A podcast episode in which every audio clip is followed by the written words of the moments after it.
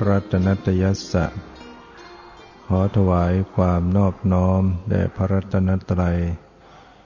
ขอความผาสุขความเจริญในธรรม จงมีแก่ญาติสมมาปฏิบัติธรรมทั้งหลาย ต่อไปนี้ก็จะได้ปารบธรรมะ ตามหลักคำสั่งสอนขององค์สมเด็จพระสัมมาสัมพุทธเจ้า เพื่อ ส่งเสริมศรัทธาประสาทะ ความเชื่อความเริ่มใส สติปัญญา ความเพียรให้ยิ่งขึ้นไป ในโอกาสที่ท่านทั้งหลายได้มา ประพฤติปฏิบัติธรรม มาพัฒนาชีวิตจิตใจของตนเองให้สูงส่ง ให้สะอาดให้บริสุทธิ์ยิ่งขึ้นไป ก็ขอให้ได้ภูมิใจเริ่มใจตนเอง ที่เราได้มีบุญมีวาสนา ได้ก้าวเข้ามาสู่เส้นทางธรรม เป็นผู้ที่มีบุญไว้แต่บางก่อน สะสม เหตุปัจจัย ในทางธรรมไว้ จึงทำให้เป็นนิสัยปัจจัยมา ให้เกิดมาชาตินี้ สามารถก้าวมาสู่ การประพฤติธรรม การเจริญภาวนาได้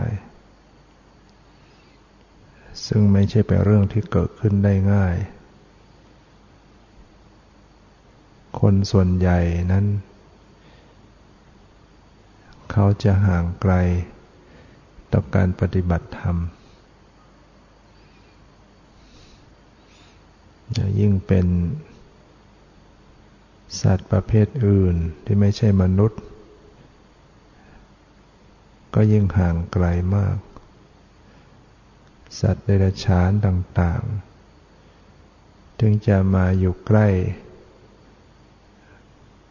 การสอนการแสดงธรรม มันก็ไม่สามารถจะรับฟัง หรือไม่ได้สนใจ หรือไม่รู้เรื่องรู้ราว นั้นสัตว์อื่น ๆ นั้นไม่มีโอกาสนั่นทั้งหลายได้เป็นผู้มีบุญ นับตั้งแต่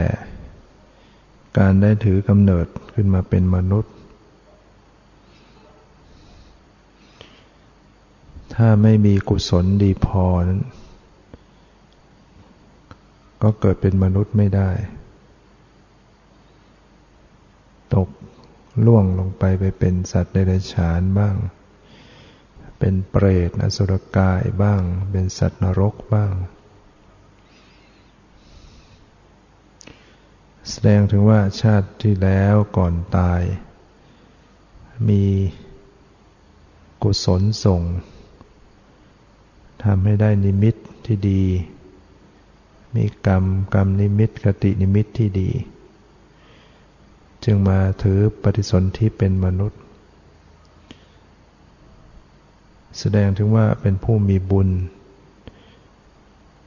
นะ อย่างน้อยก็เป็นผู้ได้ถือศีลห้า มีกุศลกรรมบทที่ได้สะสมมาการเกิดเป็นมนุษย์ต้องเป็นผู้มีศีลห้ามาแต่อดีต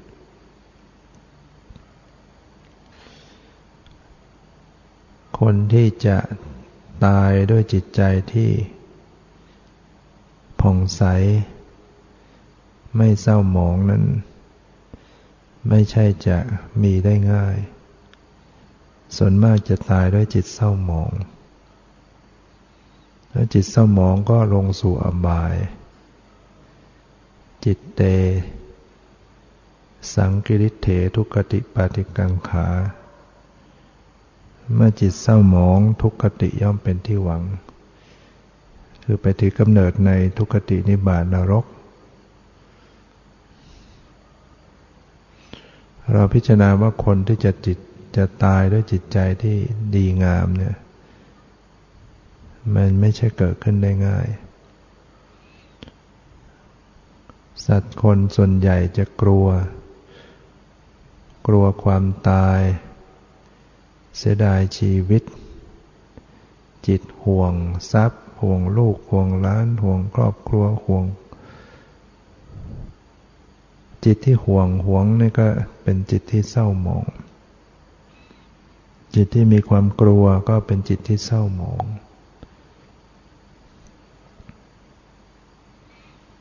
ดังนั้นจิต เศร้าหมองตอนตาย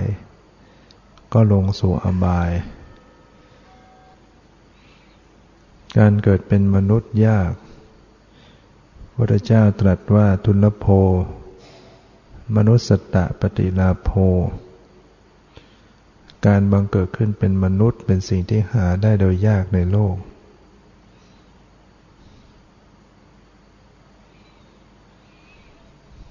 เราอาจจะคิดเห็นต่าง ว่าทำไมคนเยอะปัจจุบัน ตั้งหลายพันหกหกพันล้านกว่าคน มากขึ้นทุกที แต่ถ้าเราไปเปรียบเทียบกับสัตว์อื่นแล้ว มนุษย์เป็นเปอร์เซ็นต์ที่น้อยมาก สัตว์นรกเปรตอสุรกายไม่ต้องไปพูดถึงก็ได้เรามองไม่เห็น เอาแค่เทวดา เอาแค่สัตว์เดรัจฉาน ที่จริงสัตว์เดรัจฉานที่เราไม่เคยเห็นก็มีเยอะ สัตว์ในน้ำมีมากเหลือเกิน ยิ่งในทะเลสัตว์ต่างๆชนิดมาก สัตว์ในบนบกในป่าในที่ต่างๆมีเยอะ เอาแค่ว่า เฉพาะเอาแค่ในวัดมเหยงเนี่ย สัตว์เดรัจฉานกับมนุษย์เนี่ย มนุษย์ต่อทั้งมนุษย์ทั้งโลก คิดว่าน้อยกว่าสัตว์เดรัจฉานในในวัดนี้ที่เป็นปลวกเท่าไหร่ เป็นยุงเท่าไหร่ เท่าไหร่ มแมลงต่าง ๆ เท่าไหร่ สัตว์ในดินสัตว์ เล็กสัตว์น้อยมากมาย เฉพาะที่ วิ่งรบกวนเราก็ต้องกว่าห้าสิบตัวมั้งยิ่งตอนนี้เอามาปล่อยกัน เป็นคอกเป็นครอกครอกมาหลายครอก ไอ้ที่ยังตั้งท้องอยู่ก็มีนะสัตว์เล็กสัตว์น้อยเนี่ย ถ้ามากมายนะแค่มดก็มากกว่าแล้ว แค่ปลวกนี่ก็มากกว่าคนทั้งโลกแล้วแล้วทั้งพื้นแผ่นดินเนี่ย สัตว์เดรัจฉานจะขนาดไหน เปอร์เซ็นต์ต่างกันมาก ระหว่างมนุษย์กับสัตว์เดรัจฉาน ถึงแม้ปัจจุบันนี้เราจะดูว่ามนุษย์มากขึ้น เยอะ แต่มันก็ยังน้อยอยู่ เทียบกับสัตว์อื่น นี่แสดงถึงว่า จิตวิญญาณที่จะปริสนธิในอบายภูมิมันมันมันง่ายมันไปได้ง่ายไอ้ที่จะรอดมาเป็นมนุษย์ในยาก อุปมาเหมือนกับเต่าตาบอด จมอยู่ในทะเล ร้อยปีจึงมีโอกาสโผล่ขึ้นมาพ้นน้ำโอกาสที่เต่าตาบอด จะโผล่แล้วก็สวมบ่วงเล็กๆ ที่ลอยอยู่บนผิวน้ำขึ้นมาได้ ไม่ใช่เป็นเรื่องที่เกิดขึ้นได้ง่าย แต่แม้กระนั้นก็ยัง ก็ยังง่ายกว่าการเกิดเป็นมนุษย์นี่พระพุทธเจ้าอุปมาไว้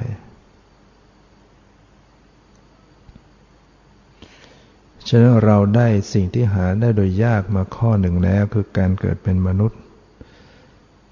ถ้าพูดถึงการแข่งขัน คัดเลือกเราก็เรียกว่าเราเข้ารอบมา รอบที่หนึ่งเข้ามาแล้วเป็นมนุษย์ ในจำนวนมนุษย์ด้วยกันทั้งโลกเนี่ยก็มีต่าง ต่างลัทธิต่างศาสนา มีความเชื่อมีความเห็นต่างกัน อยู่ในพื้นแผ่นดินที่ต่างกัน เราก็มาอยู่ในกลุ่มของมนุษย์ที่มาอยู่ในพื้นแผ่นดินไทย ซึ่งมีพระราชามากษัตริย์ ตั้งอยู่ในทศพิธราชธรรม บ้านเมือง ก็ถือว่าถ้าเปรียบเทียบกับที่อื่น ยังร่มเย็นเป็นสุขกว่า จะมีภัยพิบัติ อย่างครั้งรุนแรงที่เกิดขึ้น เมื่อเร็วๆนี้ก็ถือว่า ไม่ได้มีบ่อยที่คนตายหลายหลายพันคนก็เพิ่งจะมีให้เห็นเนี่ยที่มีประเทศไทยขึ้นมาเนี่ย แต่ที่อื่นเขาเจอกันอยู่บ่อยๆ ตายกันเป็นพันๆ ตายกันเป็นหมื่นนะอินเดียก็ดีญี่ปุ่นก็ดีเนี่ย ตายกันมาเยอะๆ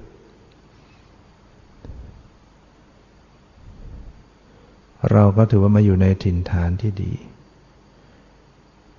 และคนในประเทศไทยด้วยกัน หกสิบกว่าล้านคน ก็ยังมีการนับถือมีลัทธิมีความเห็นต่างกัน เราก็โชคดีนะเข้ามาสู่ การเป็นชาวพุทธเราเป็นผู้นับถือพระพุทธศาสนา ในจำนวนชาวพุทธด้วยกัน ก็ไม่ใช่จะจะเป็นผู้ที่มีความเลื่อมใสทั้งหมด เป็นชาวพุทธก็เป็นโดยทะเบียนบ้าน แต่ว่าไม่ได้มีศรัทธาต่อพุทธศาสนา ไม่ได้เชื่อกรรม ไม่ได้เชื่อผลของกรรม จำนวนมาก ส่วนใหญ่ คนไม่ได้มีศรัทธา ไม่เชื่อในบุญในบาป เราก็มาอยู่ในกลุ่มของคนที่มีศรัทธา เชื่อกรรมมีจริงบุญบาปมีจริง ซึ่งนี่ก็เป็นสิ่งที่หาได้โดยยาก ทุลภาศรัทธาสัมปติ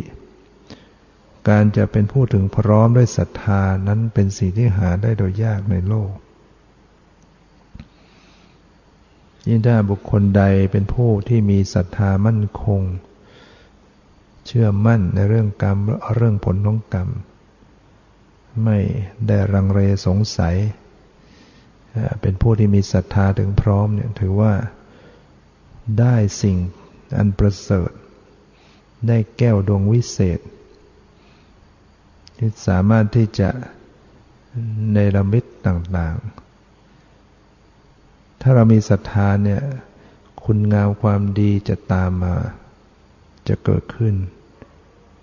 ถ้าไม่มีศรัทธาแล้วก็เป็นอันว่าคุณธรรมความดีทั้งหลายก็ตามมาไม่ได้ เกิดขึ้นไม่ไหวยันศรัทธา เป็นสิ่งที่หาได้โดยยากก็เราก็ได้ขึ้นมา ในคนที่เป็นชาวพุทธ แม้จะเป็นผู้ที่มีศรัทธา ซึ่งก็มีอยู่จำนวนน้อยกว่าคนที่ไม่ได้ศรัทธา ในคนที่แม้จะศรัทธาเชื่อกรรม เชื่อผลของกรรม แต่เขาก็เพียงแค่ให้ทานเเพียงแค่ทำบุญตักบาตรให้ทาน บางคนก็ไม่ไม่ไม่รักษาศีล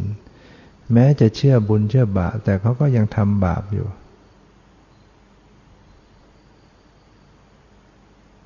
ในจำนวนบุคคลที่มีศรัทธาแล้วก็รักษาศีลแต่เขาก็ ไม่ได้ปฏิบัติกรรมฐานที่จะสนใจประพฤติปฏิบัติกรรมฐาน มีส่วนน้อยมาก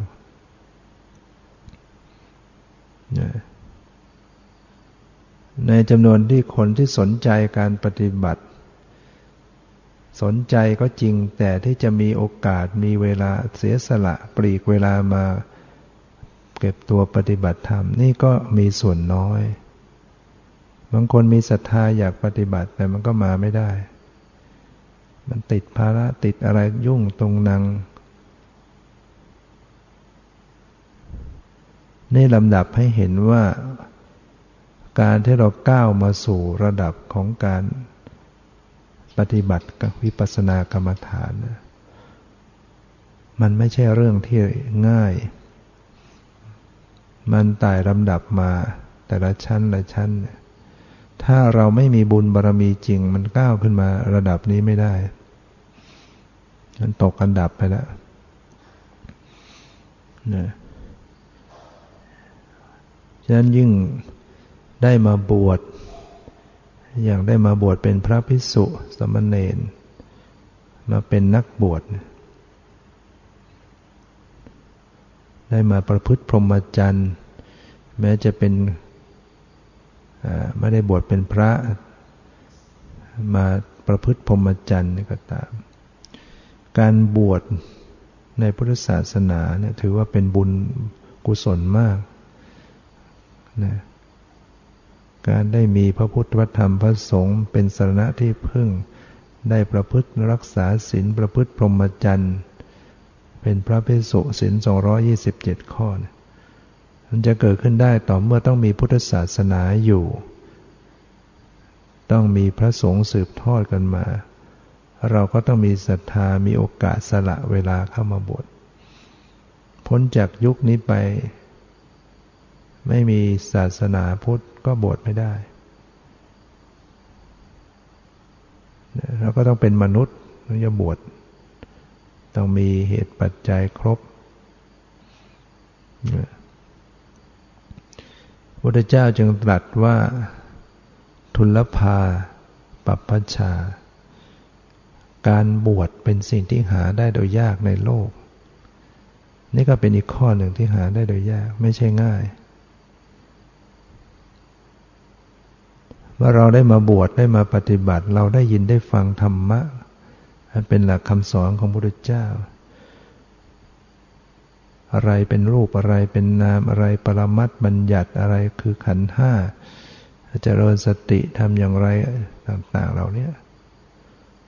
เรื่องของธรรมะเหล่านี้ไม่ใช่เราจะได้มีโอกาสได้ฟังได้ง่าย ถ้าไม่มีพุทธศาสนาไม่มีพระเจ้าสอนไว้ ใครจะมาสอนได้ ใครจะมาบอกได้ เราจะคิดว่า โอ้ธรรมะนี่มีมากมายเกลื่อนไปหมด ฟังเมื่อไหร่ก็ได้ มันมีเฉพาะช่วงนี้เท่านั้น ต่อไปมันก็อันตรธานหมด โลกบางทีมันว่าง ไม่มีพุทธศาสนาไม่รู้เรื่องแล้วคนแค่บุญบาปก็ไม่รู้ไม่รู้เรื่องแล้วอย่าว่าเรื่องกรรมฐานไม่รู้เลย แม้แต่เรื่องบุญบาปก็ไม่รู้จักเลย ฉะนั้นสิ่งที่เราประสบเนี่ยเป็นสิ่งที่หาได้โดยยากพุทธเจ้าจึงตรัสว่าทุลพังธรรมสวรนัง การที่ได้มีโอกาสฟังพระสัทธรรมนั้นเป็นสิ่งที่หาได้โดยยากในโลก เนี่ยเราก็ได้สิ่งที่หาโดยยากโดยยากมาหลาย ๆ อย่างนะการเกิดเป็นมนุษย์ การเป็นผู้ถึงพร้อมด้วยศรัทธา การได้บรรพชาอุปสมบท การได้เป็นผู้ได้ฟังธรรม และอีกประการหนึ่งที่สิ่งที่หาได้โดยยากคือทุลโภปุถุปาโทโรกัสมิง การที่ได้อุบัติบังเกิดขึ้นแห่งความเป็นพุทธเจ้า เป็นสิ่งที่หาได้โดยยาก ในยุคนี้ก็ถือว่ายังมีพุทธเจ้า ศาสนาของพระองค์ยังดำรงอยู่ ถึงแม้เราจะไม่ได้ทัน ขณะที่พระเจ้าดำรงพระชนชีพอยู่ก็ตาม แต่เมื่อปฏิบัติธรรมผู้ใดเห็นธรรมผู้นั้นก็ถึงพระพุทธเจ้า โยธรรมังปัสสติโสมังปัสสติเนี่ยที่พระเจ้าตรัสไว้กับพระกริ พระพระวกรินั้นเข้ามาบวชเพื่อจะได้มายนโฉมพระพุทธเจ้าเท่านั้นนะ ไม่ได้คิดว่าจะปฏิบัติกรรมฐานนะแต่ว่าชอบนั่งชม นั่งดูพระพักดูพุทธเจ้าสวยงามจะตามพระองค์ไปฟังไปนั่งชมนั่งดู จนกระทั่งพระพุทธเจ้าก็เห็นว่ามีอินทรีย์พอที่จะแก่กล้าก็เลยไล่ไปว่าวักกะลิ เธอจะมา นั่งตามตถาคตชมสรีระร่างกายอัน เป็นของไม่ยั่งยืน แม้เธอจะเกาะชายสังกติตถาคตติดตามไว้ทุกคนทุกแห่ง ก็ไม่ได้ชื่อว่าถึงพระพุทธเจ้า ไม่ไม่ได้ชื่อว่าเห็นพุทธเจ้าถ้าผู้ใดเห็นธรรมนั่นแหละถึงจะเห็นพุทธเจ้า โยธรรมังปัสสติ โสมังปัสสติ ผู้ใดเห็นธรรมผู้นั้นจะถึงพระตถาคต เธอจงไปเสีย พระวกริเมื่อถูกพระเจ้าไล่ก็ไป ไปแล้วก็น้อยเนื้อต่ำใจ เราถูกพระเจ้าไล่มา เราจะมีชีวิตอยู่ไปทำไม ก็เลยขึ้นไปที่บนภูเขาจะฆ่าตัวตาย ก็มาสำรวจ ข้อบกพร่องของตัวเอง ว่าเราบวชมานี้ เรามีศีลมีวินัยอะไรบกพร่องบ้าง เมื่อพิจารณาศีลแล้วก็ไม่มีอะไรบกพร่องเพราะยังรักษาศีลได้บริสุทธิ์บริบูรณ์ทำให้เกิดปีติ ศีลเนี่ยเป็นที่พึ่งได้ ศีรานุสติระลึกถึงศีลเนี่ยทำให้เกิดสมาธิ สมาธิเกิดปีติ คนมีศีล ศีลก็จะทำให้ไม่เกิดเนือดเนื้อร้อนใจ ศีลนำมาให้เกิดปราโมทเกิดปิติทำให้เข้าถึงความสงบ ศีลจึงเป็นบาทเป็นฐานอันสำคัญอยังสมาธิ สมาธิที่ศีลอบรมดีแล้ว ยังปัญญาให้เกิดขึ้นนะ นะปัญญาที่สมาธิอบรมดีแล้วเนี่ย ย่อมยังจิตให้หลุดพ้น ศีลจึงเป็นฐานนั้นสำคัญ ถ้าเราไม่มีศีลดีเนี่ยปฏิบัติธรรมก็ล้มเหลว ล้มละละลายหมด เหมือนบ้านไม่วางรากฐานให้ดี ตึกไม่วางรากฐานให้ดีก่อร่างสร้างไปแล้วก็พังหมด คนปฏิบัติธรรมแล้วไม่ไม่รักษาศีลไปมันไปไม่รอดทุกคนก็ปฏิบัติไปผิดเพี้ยนไป วิปริตวิปลาดไปต่างๆศีลมันเป็นฐานเป็นเกราะให้ หรือไม่สงบ จิตไม่เข้าสาสามารถเข้าสู่ความสงบอย่างดีได้ นั้นพึงต้องมีศีลเป็นบาทเป็นฐานให้ดี รักษาศีลให้บริสุทธิ์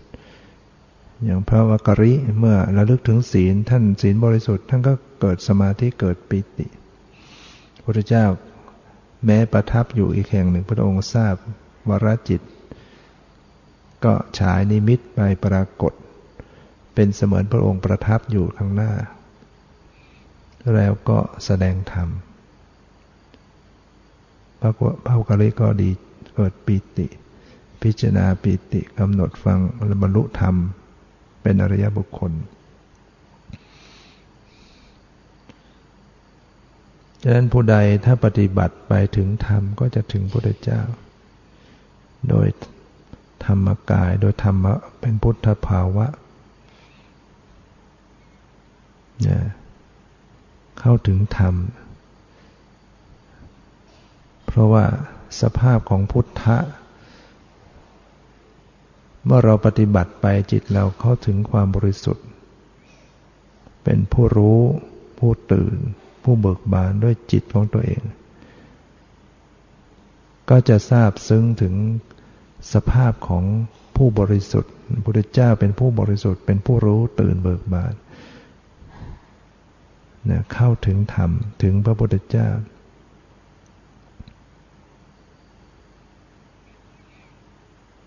ฉะนั้นในโอกาสที่เรา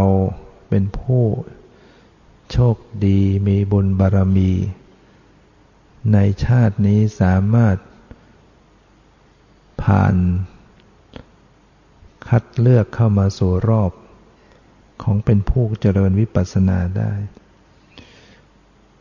แล้วก็รอบของการเจริญวิปัสสนาถือเป็นรอบสุดท้าย เข้ามาสู่รอบสุดท้าย ได้ผ่านการคัดเลือก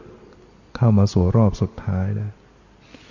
เพราะรอบนี้แหละเป็นรอบที่จะนำพาให้เข้าถึงความดับทุกข์พ้นทุกข์คนทำความดีอะไรต่าง ๆ ถ้าทำความดีอยู่แค่นั้น ไม่ได้เจริญภาวนา มันก็ไม่สามารถจะพ้นทุกข์ได้ การพ้นทุกข์ต้องเข้าถึงการเจริญภาวนา โดยเฉพาะการต้องปฏิบัติวิปัสสนากรรมฐาน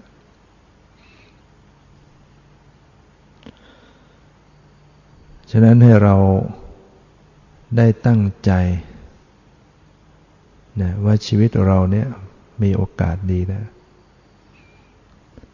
ก้าวเข้ามาสู่เส้นทางของการปฏิบัติ เหลือแต่ว่าเราจะภาคเพียรเดินไปตามทางนี้คำสอนพระเจ้าก็ชี้ทางบอกทางไว้ให้แล้ว ทางเดินก็มีอยู่แล้ว เหลือแต่ผู้ที่จะเดินทางเท่านั้นนั้นการจะเดินทางก็เดินให้ถูกทาง ทางเดินของวิปัสสนานั้นก็คือรูปธรรมนามธรรมที่กำลังปรากฏ หรือปรมัตธรรมที่กำลังปรากฏนี่สติต้องระลึกรู้อยู่ที่รูปนาม หรือสภาวะหรือปรมัตที่กำลังปรากฏนี่เป็นทางเดิน สติถ้าระลึกรู้อยู่กับปรมัตธรรม ก็เห็นความจริง เห็นความไม่เที่ยงเห็นความเป็นทุกข์เห็นความเป็นอนัตตา แล้วก็เจริญสติอยู่กับสภาวะของรูปนามที่เกิดดับเป็นนิจจังทุกขังนัตตาเรื่อยไป เรื่อยๆไป วิปัสสนาญาณก็จะก้าวแก่กล้าขึ้นไปตามลำดับนำส่งไปถึงโลกุตละธรรมได้ เข้าไปถึงมรรคผลนิพพาน ก็อาศัยทางเดินนี้เท่านั้นฉ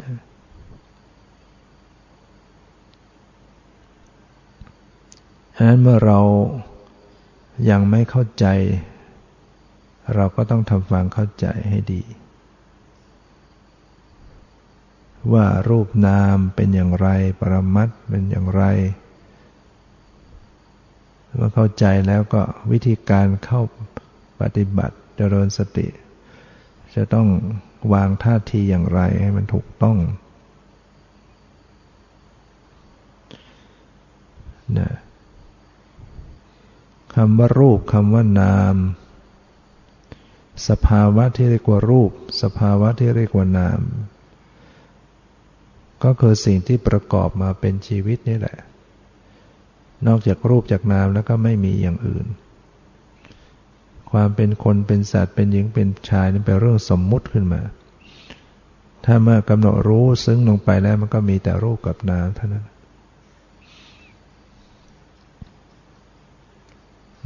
สภาวะใดธรรมชาติอันใดที่ปรากฏ แล้วก็มีแต่เสื่อมสลาย มีลักษณะแห่งความเสื่อมสลาย ไม่สามารถจะรับรู้อารมณ์ได้ ธรรมชาตินั้นก็จะเรียกว่ารูปธรรม รูปธรรมเนี่ยมันรับรู้อารมณ์ไม่ได้ มันมีแต่เสื่อมสลาย มันถูกได้แต่ถูกรู้เท่านั้น เป็นธรรมชาติที่มีจริง มีความเปลี่ยนแปลงเกิดดับนะที่ปรากฏทางตาก็คือสี สีสันเรียกว่ารูปารมณ์ ปรากฏทางหูก็คือเสียง ประสาทหูเนี่ยเป็นรูป กลิ่น กับประสาทจมูกก็เป็นรูปธรรมรส ประสาทลิ้นรสก็เป็นรูป รู้รสก็เป็นรูป เย็นร้อนอ่อนแข็งหย่อนตึงเป็นรูปธรรม มันไม่รู้เรื่องมันรับเราอารมณ์ไม่ได้ มากระทบแล้วก็ ก็เสื่อมสลายไป เสียงกระทบก็แดกดับไป สีกระทบตาก็ดับไป กลิ่นกระทบจมูก ก็ดับไป เย็นร้อนอ่อนแข็งหย่อนตึงกระทบกายก็ดับไป อาการที่มันดับไปคือมันเสื่อมสลายไป เกิดขึ้นแล้วก็เสื่อมสลายดับไป เป็นสภาพที่ไม่เที่ยง เป็นทุกข์ทนอยู่สภาพเดิมไม่ได้ เป็นอนัตตาบังคับบัญชาไม่ได้ ไม่ใช่ตัวตนนะรูปตา รูปหู รูปจมูก รูปริ้น รูปกาย รูป ความเป็นหญิงเป็นชายก็ตาม รูปดินน้ำลมไฟนะประกอบมาอยู่เนี่ยเป็นสรีระร่างกาย สิ่งเหล่านี้เป็นรูปมีแต่เสื่อมสลาย ส่วนนามธรรมก็คือสภาวะหรือธรรมชาติที่รับรู้อารมณ์ได้มันก็เปลี่ยนแปลงเหมือนกัน แต่มันสามารถรับรู้อารมณ์ได้ ก็คือจิตเจตสิกนี่รับรู้อารมณ์ได้ อย่างการเห็นเนี่ยก็ไปรู้สี ได้ยินเป็นนาม ก็ไปรู้เสียงความคิดก็ไปรู้เรื่องราวต่างๆ จิตใจเนี่ยมันรับรู้อารมณ์ได้ นั่นก็เป็นนามธรรม เห็นได้ยินรู้กลิ่น รู้รสรู้สัมผัสคิดนึกรู้สึกต่าง ๆ ทางจิตใจเนี่ยเป็นนามธรรมต่าง ๆ ไม่ใช่ตัวตนไม่ใช่เราของเรานามจะต้องมีลักษณะในการรับรู้อารมณ์ ยกเว้นนิพพานที่จัดเป็นนามแต่รับรู้อารมณ์ไม่ได้ ได้แต่ถูกรู้เท่านั้น ส่วนนามจิตนามเจตสิกนี่ เป็นทั้งฝ่าย รู้เป็นทั้งฝ่ายถูกรู้ด้วย ส่วนรูปนั้นเป็นแต่ฝ่ายถูกรู้เท่านั้น เป็นฝ่ายผู้รู้ไม่ได้ จิตเจตสิกเหล่านี้ถูกรู้ได้ด้วย เช่นเวลาเกิดความโกรธนะมีการเข้าไประลึกสังเกตลักษณะความโกรธ ความโกรธนั้นก็กลายเป็นถูกรู้ เวลาคิดถึงเรื่องราวต่างๆ ความคิดนั้นก็เป็นฝ่ายไปรู้เรื่องราว แต่เมื่อมีสติเข้าไประลึกรู้ความคิด ความคิดก็กลายเป็นถูกรู้ ในขณะที่มีสติระลึกรู้สภาวะต่างๆ สติสัมปชัญญะก็เป็นฝ่ายผู้รู้ แต่เมื่อมีการกำหนดสังเกตลักษณะของสติ สตินั้นก็กลายเป็นถูกรู้บ้าง สภาพผู้รู้นั่นแหละกลายเป็นสิ่งที่ถูกรู้ได้ด้วย ในบางขณะ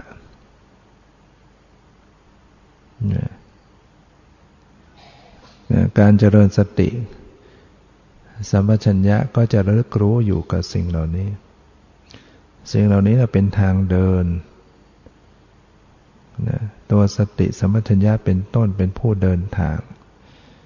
เป็นทุเป็นตัวกระทำกระทำอยู่ที่รูปนามปรมัตที่กำลังปรากฏ ถ้าตกจากสภาวะรูปนามมันก็ไปอย่างอื่นออกนอกทาง จริงอยู่แม้ว่าใหม่ๆเรา จะมีการระลึกรู้บัญญัติเป็นอารมณ์ รู้ลมหายใจเข้าออก ก็ตาม ก็เมื่อที่จะเป็นฐานเป็นตัวเชื่อมโยง เข้ามาสู่ปรมัตธรรม ไม่ได้ไปเกาะอยู่กับลมหายใจเข้าออกเรื่อยไป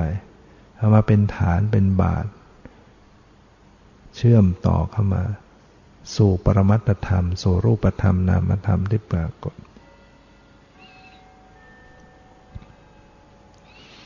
ฉะนั้นถ้าหากบุคคลใดท่านใดได้สามารถ เจริญสติแล้วเห็นสภาวะเข้าถึงสภาวะ ก็เรียกว่าเราเริ่มเข้ามาสู่เส้นทางของวิปัสสนา กำหนดสภาวะเป็น ไม่ไม่ใช่อยู่กับบัญญัติเท่านั้น สภาวะทางกาย รูปนามนามธรรม ความรู้สึกเย็นร้อนอ่อนแข็งหย่อนตึงสบายไม่สบาย เข้าไปรู้จักเข้าไปสังเกตได้ถูกต้อง บางคนหาไม่เจอนะความรู้สึกทางกาย นั่งไปแล้วไม่สังเกตไม่ออกความรู้สึก แล้ว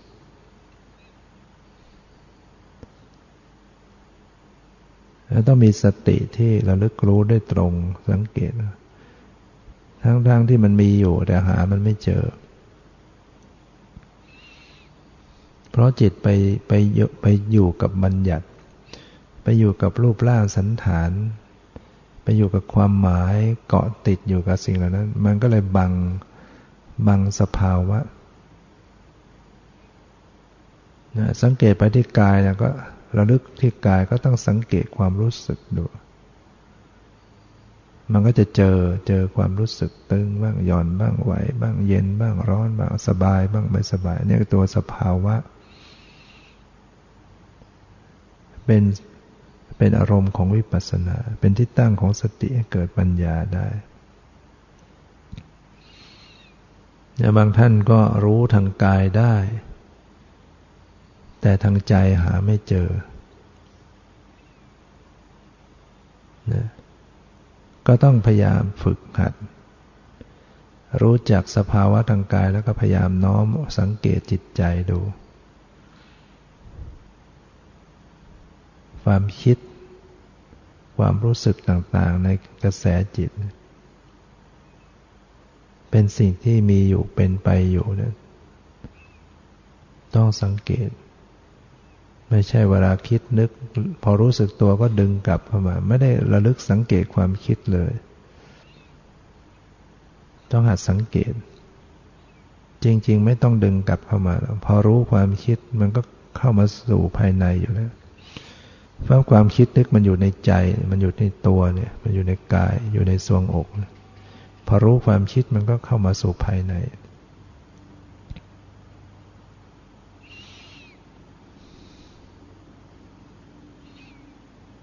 ฉะนั้นให้ทำความเข้าใจสภาวะ ความคิดเป็นสภาวะความรู้สึกในจิตใจต่างๆ พอใจไม่พอใจสงบไม่สงบขุนมัวผ่องใสเนี่ยให้สังเกตในบางท่านก็ สังเกตความรู้สึกทางใจได้ ความคิดก็กำหนดได้ แต่ว่าเวลานิ่งเงียบว่าง เฉยกำหนดผู้รู้ไม่ออกนะความเป็นสภาพรู้ผู้รู้เนี่ยจะกำหนดยากสังเกตยากกว่าอย่างอื่น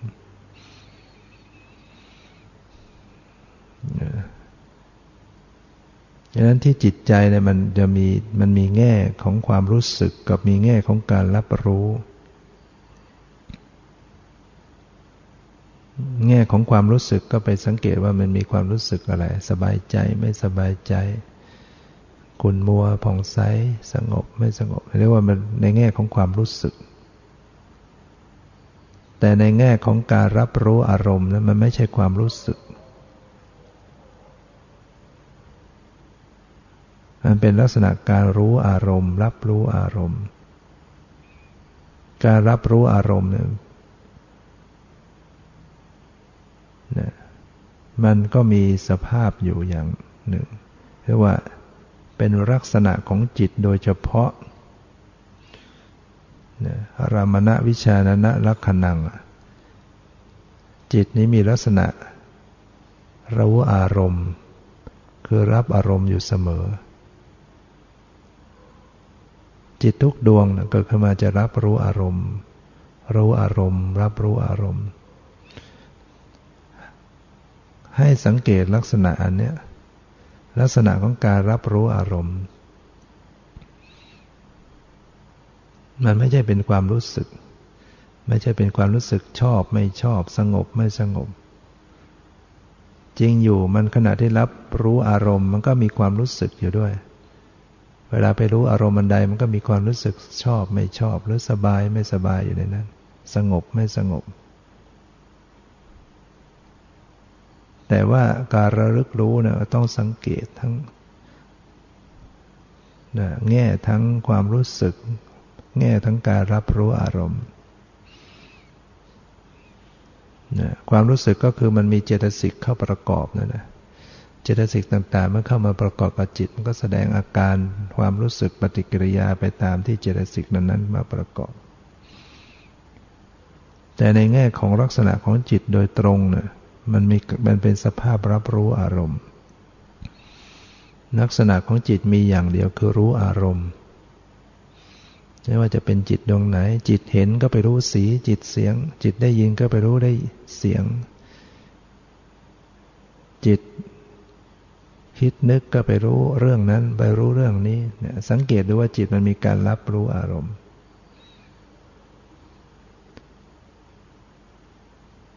แม้จิตที่กำลังมีสติอยู่เนี่ย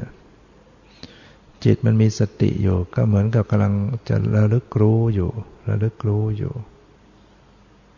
เข้าไปรับรู้รูป ไปรับรู้นามทางกายทางใจ ให้สังเกตว่ามันมีการรับรู้อารมณ์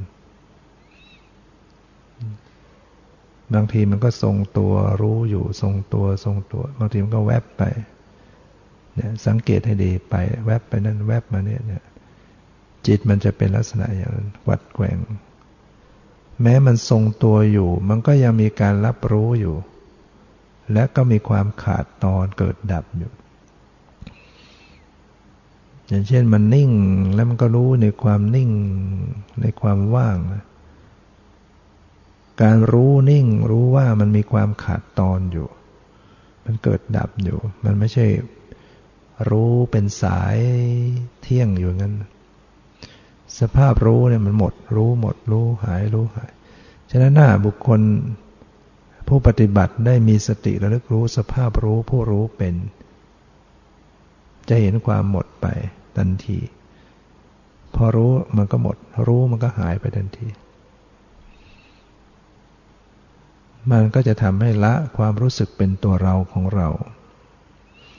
ถ้าไม่รู้มันก็ยึดเราเป็นตัวเราอยู่ดีถ้าเรารู้เรามีสติ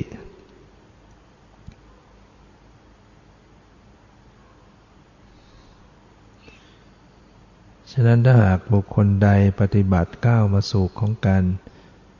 รู้สภาวะเป็นทางกายทางใจก็รู้ ผู้รู้ได้ด้วย ยิ่งเห็นความเปลี่ยนแปลงเห็นความเกิดดับ ถือว่าเกิดวิปัสสนาญาณขึ้นมา เห็นความเกิดขึ้นความดับไปของสภาวธรรม ยิ่งสติปัญญามากขึ้นมันก็จะเห็นแต่ฝ่ายดับ ดับดับไปอย่างรวดเร็วเราจะเห็นความแตกดับของรูปของนามทั้งที่กายทั้งที่ใจมากมายขึ้นรวดเร็วนะเป็นสัจธรรมเป็นความจริงอย่างนี้อยู่ เมื่อเห็นสภาวะธรรมทั้งหลาย มันก็มีแต่ความแตกดับ มีแต่ความหมดไปสิ้นไป ดูไปตรงไหนก็มีแต่หมดไปสิ้นไป จะไม่รู้จะฟ้าตรงไหนเป็นตัวตนเป็นเราของเราได้ความยึดถือเป็นตัวตนมันก็จะหลุดไปในขณะที่รู้เห็นความจริง แต่มันมันหลุดเป็นเพียงขณะหนึ่งขณะหนึ่ง ยังไม่ใช่เป็นสมุดเฉดเผลอไม่เห็นสภาวะมันก็เข้ามายึดอีก กิเลสเนี่ยมันเหนียวแน่น ตัณหาอุปาทานเหนียวแน่นตัณหาเป็นยางเหนียวอยู่เนี่ย แกะมันยากหลุดยากแล้วเราฝึกมากนะฝึกผลอบรมมาก ต้องทำให้ต่อเนื่องกันจึงทำให้มันมีพลังมีกำลัง มีความชำนิชำนาญ นี่ความรู้ในการปฏิบัติ มันก็ต้องมีอื่นๆเพิ่มเติมมาด้วย ไม่ใช่เอาแต่ละลึกไปอย่างเดียว คอยตามติดระลึกรู้สภาวะตรงนั้นตรงนี้ตามดูตามจี้เพ่งเข้า อันนี้มันก็ไม่สามารถจะเห็นสภาวะตามความเป็นจริงได้ นอกจากจะระลึกรู้ให้ตรงต่อสภาวะแล้ว ยังต้องระลึกให้เป็นด้วย วางท่าทีของการเจริญสติให้มันเหมาะสมให้มันเป็นกลาง เป็นสิ่งที่พอดีพอดี ถ้าเราเพ่งเกินไปจดจ้องเกินไป มันก็เลย เลยสภาวะไปเป็นสมุติหรือไม่ก็ตึงเคร่งตึง ย่อนยานเกินไปก็หลุดลอยลืมหลง เผลอเลอหลับไหลหย่อน ต้องพอดีพอดี ความพอดีก็คือไม่เพ่งแต่ก็ไม่เผลอ ในความรู้อยู่นั่นแหละไม่ได้เพ่งแต่ก็รู้อยู่ แล้วก็ไม่เผลอเนี่ย ฉะนั้นถ้าหากว่าปฏิบัติไปรู้สึกว่าเออสติมันเกิดขึ้นมาก ตามดูรู้เท่าทันสภาวะต่างๆ เหมือนมันวิ่งจับสภาวะต่างๆ มากมาย ก็ต้องมาฝึกจิตใจหยุดอยู่นิ่งอยู่เฉยอยู่ เหมือนไม่ได้จงใจจะตามดูรู้สภาวะ แม้จะวางใจอยู่เฉยๆนิ่งๆกำลังของสติมันมีอยู่แล้ว มันเคยแล้ว มันรู้สภาวะเป็นนะถึงจะอยู่เฉยๆไม่ได้จงใจจะดู มันก็มีมันก็ดูอยู่ดี มันก็จะมีสภาวะให้รู้ให้ดูอยู่ เมื่อไม่จงใจติดตามรับรู้อารมณ์ แต่ก็ยังรู้ได้ มันก็จะเกิดความพอดียิ่งขึ้นเป็นกลางได้เบาเหมาะสมยิ่งขึ้น ถ้าเราเพ่งค้นหาเนี่ยมันหนักเกินไป มันหนัก มันก็รู้ได้หยาบหยาบ แต่ขนาดไหนที่วางใจเป็นกลางปกติ วางเฉยนิ่งอยู่หยุดอยู่ และสติสมัชัญญะก็ยังทำงานรับรู้โดยธรรมชาติ มันจะเกิดการรู้ได้อย่างละเอียด รู้สภาวะทางกายทางใจได้มากมายขึ้นละเอียดขึ้น สิ่งที่มันละเอียดละเอียดนะมันจะปรากฏให้รู้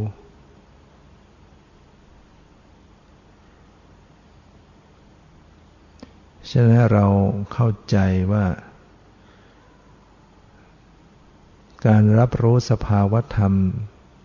ได้ดีนั้นน่ะไม่ใช่เราไปเพ่ง ไม่ใช่เราไปจงใจติดตามค้นหาฝักใฝ่เพ่งเล็งนะให้เข้าใจว่าแม้จะวางจิตใจเฉยๆปกติ ก็สามารถที่จะรู้สภาวธรรมต่าง ๆ ได้มาก